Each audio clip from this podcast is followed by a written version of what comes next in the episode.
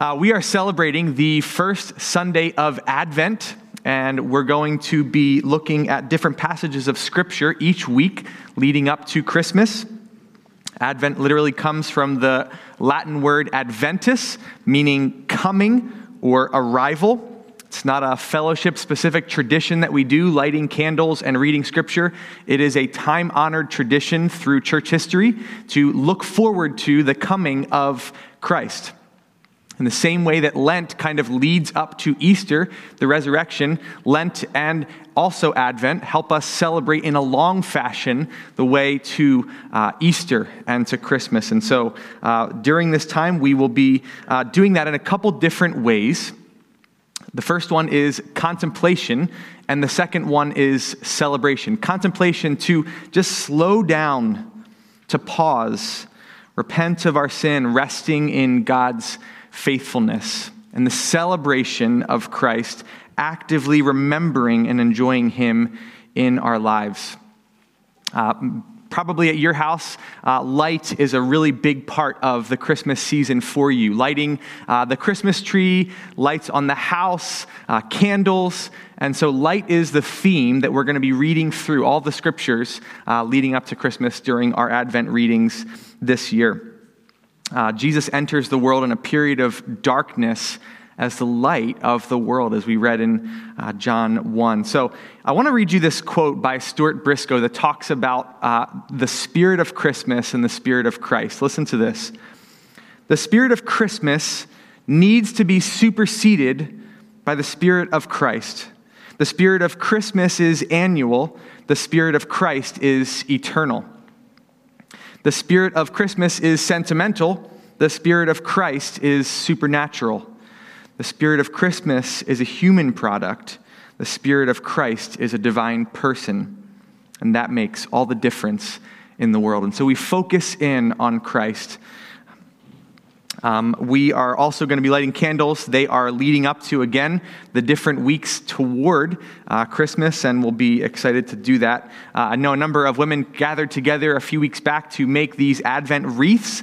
Um, it is not just to be done in church, it is also to be done at your house. And so, uh, if you have an Advent wreath, if you have candles, you can do this at home. In fact, we're going to resource you each week that you come uh, when you leave or on the way in. You can pick it up today. Uh, there are little packets of Advent. Uh, tells you why we do it. It gives you the scripture to read and to contemplate. Gives you questions for your kids to do. Um, parents, take them. Please take them. Uh, don't miss the Christmas spirit of Christ um, in this season. And so, uh, go ahead and grab those on the way out. Also.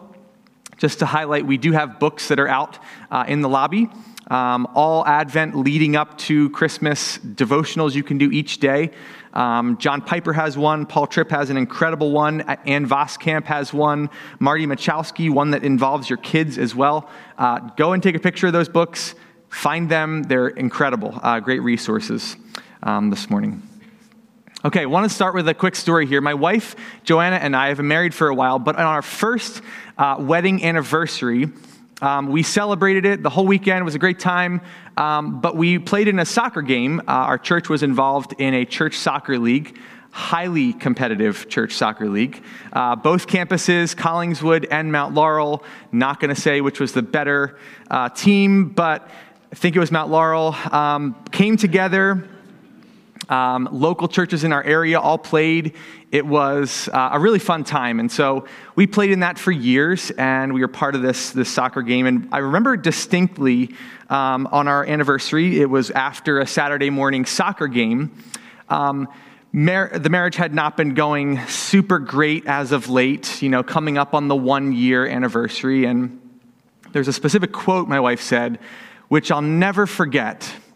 She said, Either we need serious marital counseling, or I'm pregnant. Neither of which I wanted to happen at the moment, but we marched on and found ourselves pregnant. We were going to have a child on our, uh, here, here we go, and we're marching ahead now. Um, and one of the things that really stuck out to me was okay, now that we know we're pregnant, this news is sinking in, and you kind of maybe know where I'm going to go with this, but what does that do to a person? Maybe you've had those words spoken to you, or you've seen those little lines on the pregnancy test and thought, I'm shocked, I'm surprised, I'm scared, I'm nervous, I don't know what is coming next. Um, well, for us, it involved maybe communicating with our friends and our family and uh, sharing with us. And at the time, Joanna and I were both youth leaders. Uh, I was youth pastor and so worked with kids a lot. And so naturally, the big reveal that maybe some of you do on Facebook, I did with youth group kids. Weirdest thing in the whole world. Did it twice with both of my kids. Uh, but I showed the youth group kids the ultrasound picture, and it was like this big moment. Lots of fun. Some of you were probably there for that moment too. Um, but we also did one more thing. Facebook was still like young at that point, and so there was this thing that we found. It was kind of like a baby generator, uh, and what you did was you put your picture and your wife's picture in the generator, and thank you, Mark Zuckerberg, out pops your baby. And we had this moment where it came up on the screen and it said, Meet your baby, and here's what we saw. that picture, I feel like we post every year just to never forget. Um, we were confused on as many levels as you think I, we were confused. Um, but we had a lot of questions. We had a ton of questions about what being parents was going to be like.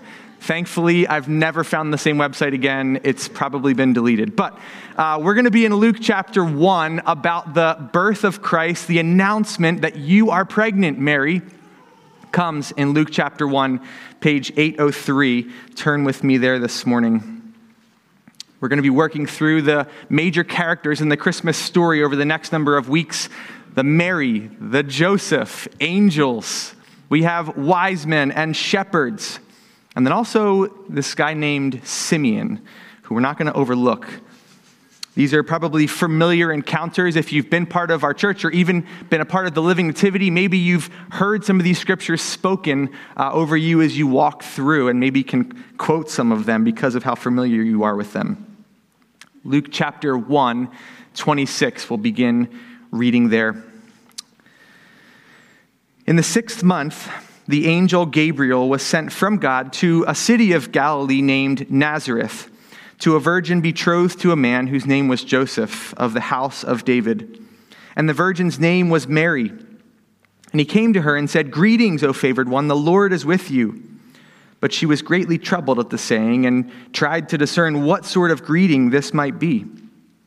And the angel said to her, Do not be afraid, Mary, for you found favor with God. And behold, you will conceive in your womb and bear a son, and you shall call his name Jesus.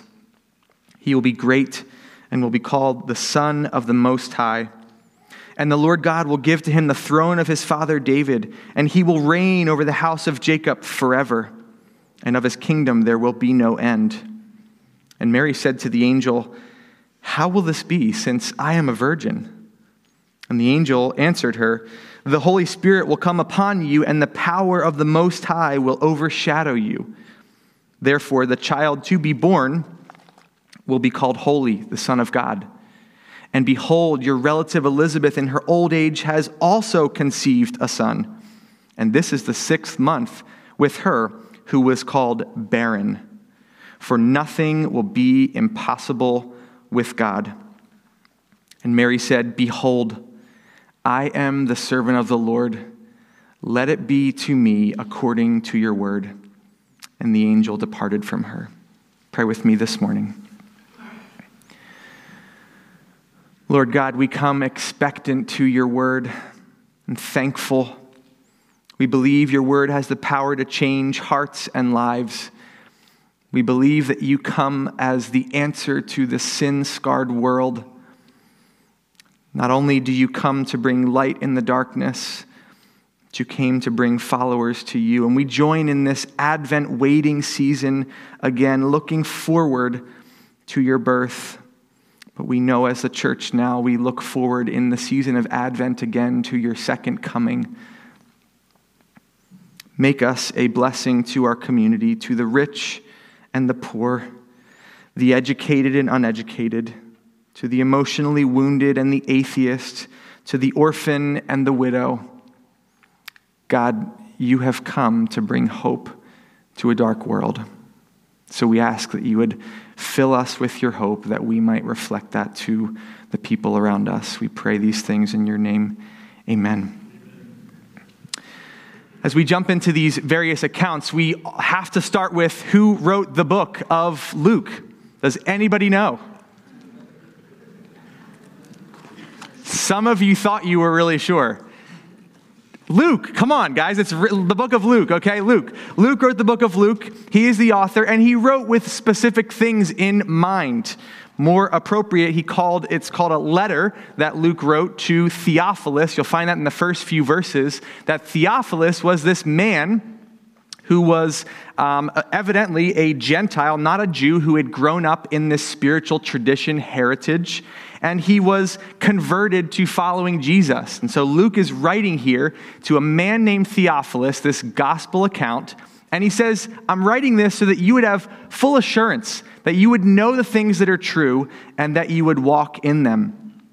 This man Theophilus was a high up official. Uh, it says that he kind of was an important person in this, in this uh, world and he was in need of this encouragement. And so Luke writes an orderly account. Luke is a, a physician, a doctor. And so the things that he writes intentionally are an orderly account to give assurance to the readers.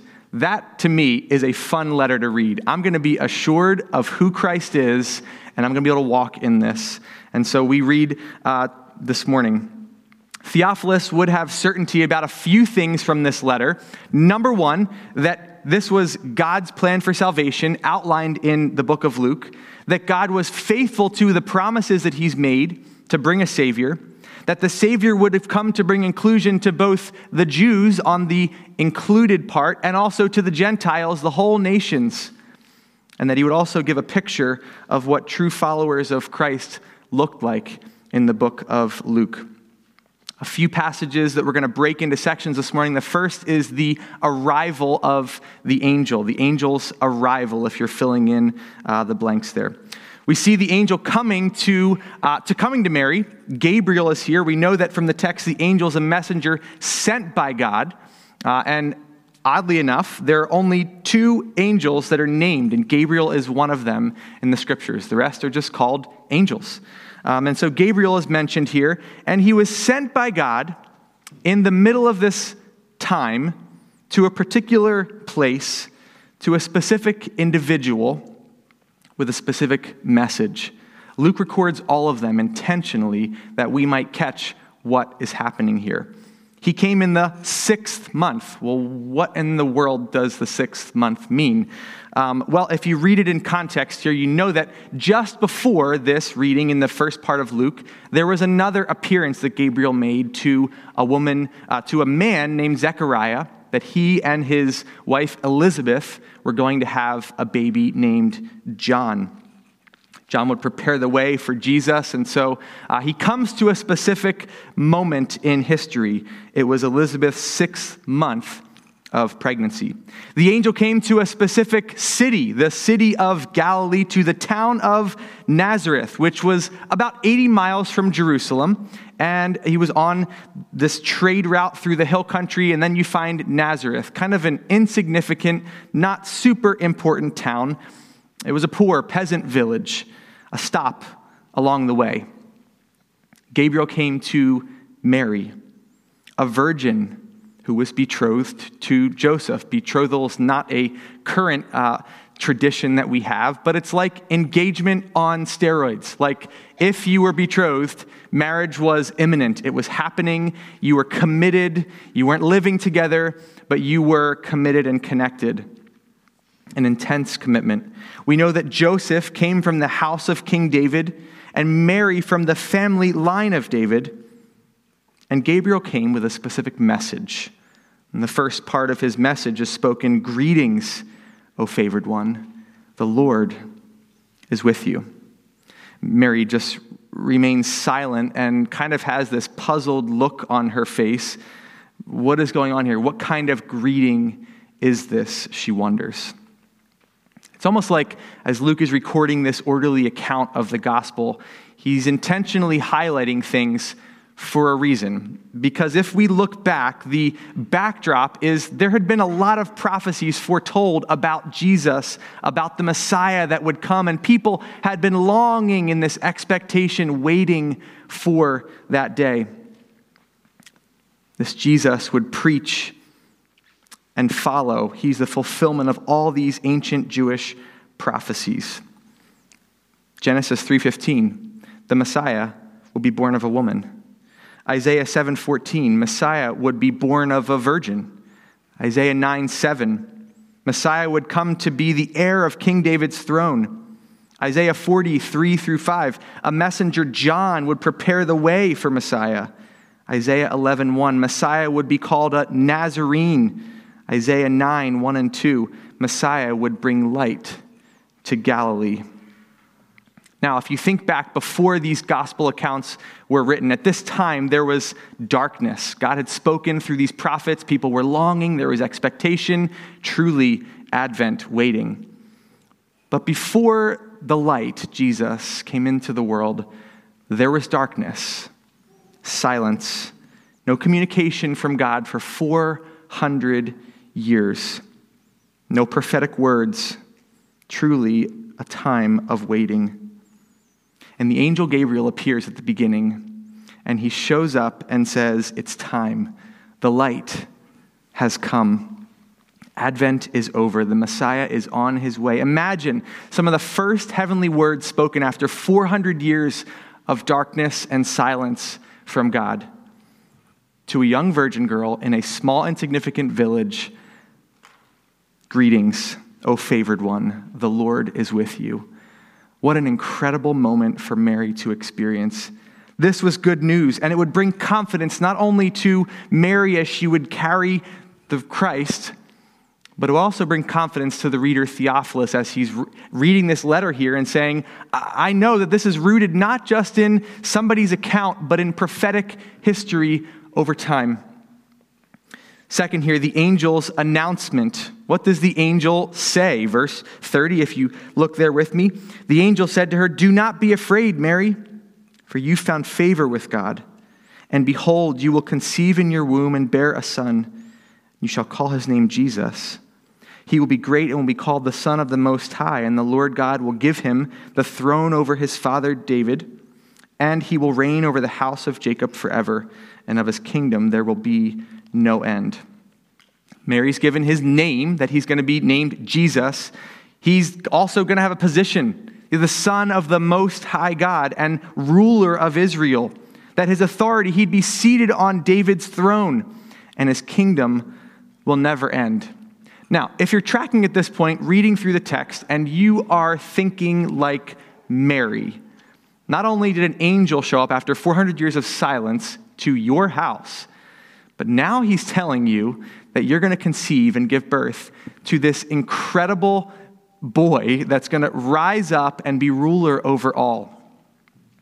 Throughout history, uh, there have been many uh, works of art created to kind of capture this annunciation moment. And um, Mary is pictured there on the right. This is Michelangelo's version. And she's kind of like what's going on, dumbfounded. Thankfully, Art doesn't talk because Mary didn't at this point. Um, but she's just kind of like, what, what do I make of all this? What kind of news are you bringing? Mary responds with a question How will this be since I am a virgin? And it's important to note what Mary's not asking here. She's not saying uh, if this could happen. She's saying, how is this going to happen? It's a practical question. If I'm a virgin, literally, I've not known a man before in that way. How am I going to have a baby in the sense that you're talking about? I'm in, but how is this going to take place? The angel answered, The Holy Spirit will come upon you, and the power of the Most High will overshadow you. Therefore, the child to be born will be called holy, the Son of God. And behold, your relative Elizabeth in her old age has also conceived a son. And this is the sixth month with her who was called barren. Nothing will be impossible with God. You catch whispers of like the creation account in this moment. The Holy Spirit is hovering over. There's been darkness. And all of a sudden, the light comes into the world. The Spirit of God hovered over the darkness and he said, Let there be light. This creation of something to come and bring light. The God man, Jesus, was coming. This would be divinely created inside of her womb. And oh, by the way, Mary, nothing is impossible with God. I want to let you know that because your relative Elizabeth, who is barren, can't have kids, she is already pregnant. Let me remind you of that. And Mary's incredible response for a teenager, she's comprehending all this information. She says, Behold, verse 38, I am the servant of the Lord. Let it be to me according to your word and the angel departed from her. You can almost picture it, right? Mary's hands open, bowing low on her knees. Let it be to me as you've said. I have no idea how this is going to happen, but I believe that it will happen. Whatever you say, Lord, I'm yours. Now, this whole narrative about Elizabeth also being pregnant, her relative, is kind of in the middle of all this too, because if we zoom back out for a second, remember, who is writing? Luke is writing to Theophilus, and he intentionally puts two of these announcement narratives right next to each other. The first one is around uh, when the, the angel Gabriel appears to Zechariah in the temple. I want to read to you this account uh, that happened six months before Gabriel comes to Mary. It's the very beginning of Luke, same page that is actually unnumbered in your Pew Bible, but it is 803 still. Uh, it comes after 802 and before it. Okay. Uh, go to Luke chapter 1, verse 5. In the days of Herod, king of Judea, there was a priest named Zechariah of the division of Abijah. And he had a wife from the daughters of Aaron, and her name was Elizabeth. And they were both righteous before God, walking blamelessly in all the commandments and statutes of the Lord. But they had no child, because Elizabeth was barren. And both were advanced in years, probably more than 60 years old. Now, while he was serving as a priest before God, when his division was on duty, according to the customs of the priesthood, he was chosen by Lot to enter the temple of the Lord and burn incense. Now, if we pause here, this was kind of a rotation. The priest would go in every six months, they would go and burn this incense. The people would gather and pray outside, and the priest would be part of this. But there were 24 divisions of these priests, and in each division, near a thousand priests, uh, people that would be able to do this work. And so, one in 24,000 shot of you being called in your lifetime, probably, to get pulled in to do this task. I think God was at work when he chose Zechariah to do this. Verse 10 And the whole multitude of the people were praying outside at the hour of incense, and there appeared to him an angel of the Lord standing on the right side of the altar of incense. He's in the temple, in this specific place alone with the Lord. And Zechariah was troubled when he saw him, and fear fell upon him. But the angel said to him, Do not be afraid, Zechariah, for your prayer has been heard and your wife Elizabeth will bear you a son. You shall call his name John. And you will have joy and gladness, and many will rejoice at his birth. For he will be great before the Lord, and he must not drink wine or strong drink, and he will be filled with the Holy Spirit, even from his mother's womb. And he will turn many of the children of Israel to the Lord their God. And he will go before him in the spirit and power of Elijah to turn the hearts of the fathers to the children and the disobedient to the wisdom of the just, to make ready for the Lord a people prepared. Now, these are loaded with prophetic fulfillment here, things that have been spoken in the past that John was coming as uh, the fulfillment of that. Also, note that this specific priest and his wife Elizabeth had been actively praying and asking God to provide them a child. And God heard their prayer. And surely, if you are a priest of this caliber that gets selected to go in before on the altar of incense and burn this, you would have called to mind pretty easily the fact that God has done this before. He's opened the wombs of people before and brought forth children where it seemed like there was no way. And Zechariah, verse 18, said to the angel, How shall I know this? Or translated, But what will I know? By what will I know this? Or how will I know this for certain? For I'm an old man, and my wife is advanced in years. Like, Gabriel, come on, give me a sign. How's this going to happen? What are we going to do here? And the angel answered him, I am Gabriel. I stand in the presence of God, and I was sent to speak to you and to bring you this good news. Translation, I'm your sign, bro, okay? And behold, you will be silent and unable to speak until the day that these things take place, because you did not believe my words, which will be fulfilled in their time. And the people were waiting for Zechariah, and they were wondering at his delay in the temple.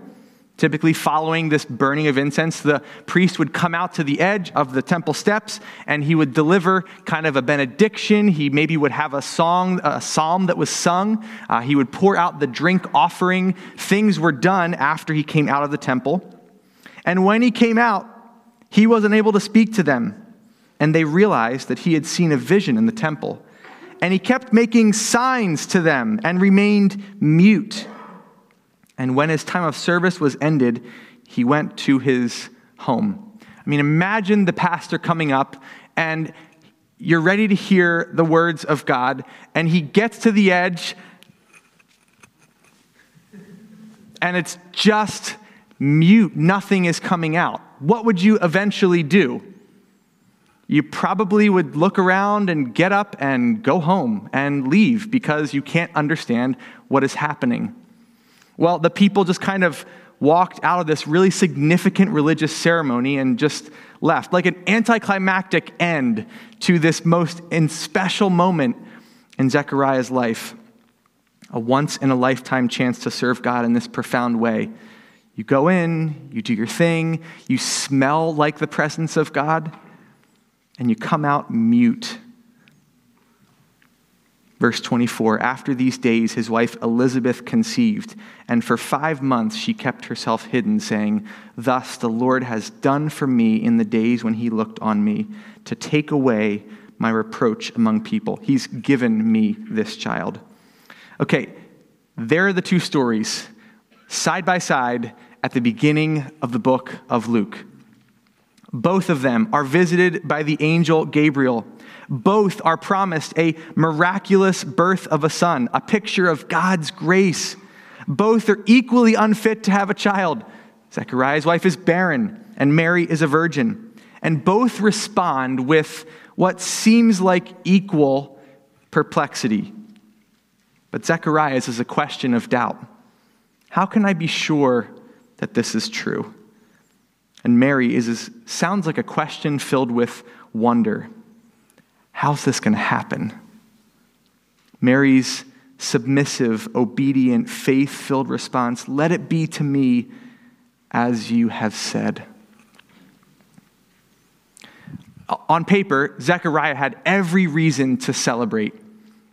He was visited by Gabriel. His wife would give birth and answer to the prayers they've been praying for many, many years. And quite honestly, Elizabeth was probably shamed at this point because being barren meant either you had some sort of secret sin that people were talking about behind your back, or you were just cursed by God, or whatever it was. And that was going to be lifted too. And he doubted. And on the flip side, Mary had every reason to run and hide. In fact, what we find in Deuteronomy is that uh, this in chapter 22 if a man happens to meet in a town a virgin pledged to be married, and he sleeps with her, you shall take both of them to the gate of that town and stone them to death. We don't know how this might have happened, but it, it, didn't happen that she was stoned to death. But it very well possibly could have happened if people thought something had happened here. The laws were to make an example of them and stone them to death. a cause for shame and for hiding. We see that same process at work in Joseph's life as he finds out as well. And yet, her faith, her humility to carry King Jesus turns into, number three, Mary's adoration. Now, you could probably pick a better word worship, her overflow, her surrender, all those different things, but we're just going with A's this morning. So, Mary's adoration is the third A, okay? Verse 39 Mary takes off and she's running to go visit her relative Elizabeth. She goes with haste into the hill country. Mary received this incredible gift of God's grace, and now, as she was invited to carry the, the Christ, the one who would be Savior of the world, she's just overjoyed. Listen to the way Ann Voskamp writes about this divine mystery that had taken place. But God, when He comes, He shows up in this fetal ball. He who carved the edges of the cosmos curved himself into a fetal ball in the dark, tethered himself to the uterine wall of a virgin, and let his cells divide. He gave up the heavens that were not even large enough to contain him and let himself be held in a hand. The mystery so large becomes the baby so small, and infinite God becomes infant. The giver becomes the gift. Elizabeth is there in this home and she's hearing as Mary comes rushing in. Verse 41 When Elizabeth heard the greeting of Mary, the baby leaped in her womb. That's John inside of her. And Elizabeth was filled with the Holy Spirit, and she exclaimed with a loud cry, Blessed are you among women, and blessed is the fruit of your womb. And why is this granted to me, that the mother of my Lord should come to me? For behold, when the sound of your greeting came to my ears, the baby in my womb leaped for joy. And blessed is she who believed that there would be a fulfillment of what was spoken to her from the Lord, worshiping the unborn Jesus in her presence, an incredible gift of God's grace. What must it have been like if you happened to be in that house and your name was Zechariah? You can't speak at this point. And here are these two women who have been just given this divine gift, and they're celebrating joyously. And you hear your wife speak the words Blessed is she who believed that there would be a fulfillment of what was spoken to her from the Lord. I just imagine he's running through that moment again in the temple. Zechariah is there. I should have believed, I should have trusted that God would do just this. And then Mary chimes in with one of the most beautiful songs recorded in Scripture, the Magnificat. My soul magnifies the Lord, and my spirit rejoices in God, my Savior, for he has looked on the humble estate of his servant. For behold, from now on, all generations will call me blessed. For he who is mighty has done great things for me, and holy is his name. Verse 50 And his mercy is for those who fear him from generation to generation. He has shown strength with his arm. He has scattered the proud on the thoughts of their hearts. He has brought down the mighty from their thrones and exalted those of humble estate. He has filled the hungry with good things, and the rich he has sent away empty. He has helped his servant Israel in remembrance of his mercy, as he spoke to our fathers, to Abraham and to his offspring forever. And Mary remained with her about three months and returned home. So once John the Baptist had been born, Mary returns home. The gracious Savior received by Mary this impossible task moved the humble servant to worship let it be to me as you have said. So, my question to you this morning is how do we apply this? Our application. What do we do as we respond to the grace of God coming to us? I think first we have to ask what would have Theophilus thought about all of this as he's reading these two juxtaposed birth accounts or announcement accounts? For Theophilus, a Gentile, someone who hasn't been raised in this tradition, this faith history over time, it probably gave him incredible confidence. The humble surrender of a peasant girl was elevated. And this religious elite, Zechariah, who doubted, was muted. He was invited in. The high status or the uh, history of your religious background mattered nothing.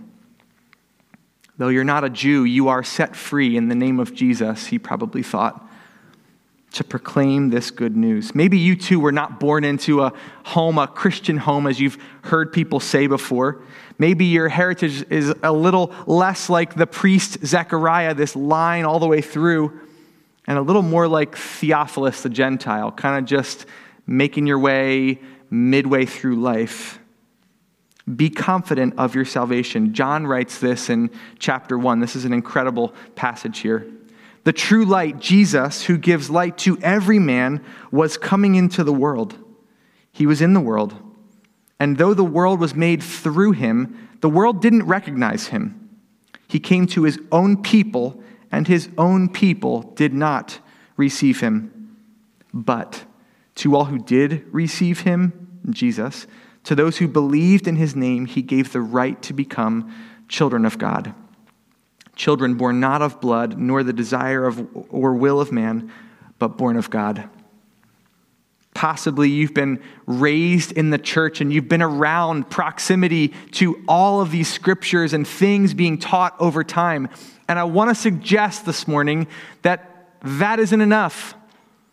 His own people he came to, he didn't he wasn't recognized. They didn't receive him. And so this morning, don't assume that you know Jesus simply because you've been around church your whole life.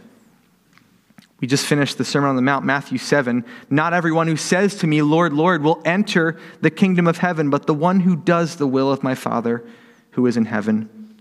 On that day, many will say to me, Lord, Lord, did we not prophesy in your name and cast out demons in your name and do many mighty works in your name? And then I will declare, I never knew you.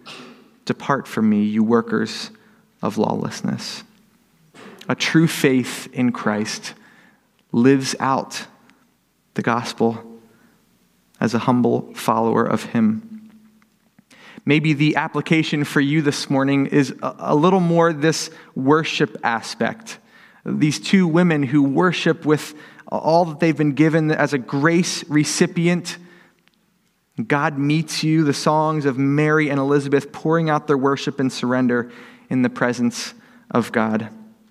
And though you and I often surrender, most times out of powerlessness or like we've come to the end of our rope, what if we began our day on the carpet, humbled, hands open, before we go out, we say, God, it's all yours. Let it be to me. Whatever you have for me this day, it's yours. I'm yours. It's possible as you read this account, you've considered the life of Mary. And um, as a child, as a 13 year old, she is not to be worshiped, she's not to be prayed to or asked for help she would and has this morning even spoken that, that all of the power is in him. She's a vessel that God chose and used to enter the world. I wonder if Mary's life up to this point is part of the application of the takeaway for, for me this morning. It, it seems as if Mary's way had been steeped in being in God's word all along. You see, the Magnificat, the song that she sang, was rooted in Scripture. It's all the Psalms. She's singing words back to God that have been recorded in Scripture. Possibly this is part of Mary's way of life that she knew the Scriptures and it became her language as she worshiped.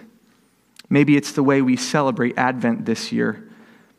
Possibly the very best thing we could do is to contemplate who this Jesus is and celebrate Him actively in our families, in our homes, with our friends. Receiving Jesus. John Wesley has a quote that I hate, but I have to read it. It says this Nothing is more repugnant to capable, reasonable people than grace. At Christmas, the baby comes and says, Would you receive the life that I can give you? Would you receive forgiveness?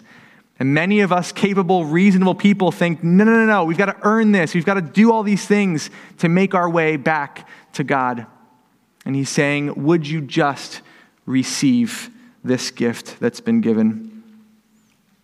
His invitation to broken sinners and overly religious people is the same receive. I am sufficient for you. My power is made perfect in your weakness. I'm going to ask you to stand this morning as we close our service, to commission us as we go from here, knowing these things and living them out. May you receive with open hands the grace of God this week, wherever you are in life, whatever you're walking through right now, whatever lies ahead. Might you contemplate and celebrate Jesus with the words of Mary's song My soul magnifies the Lord, and my spirit rejoices in God, my Savior.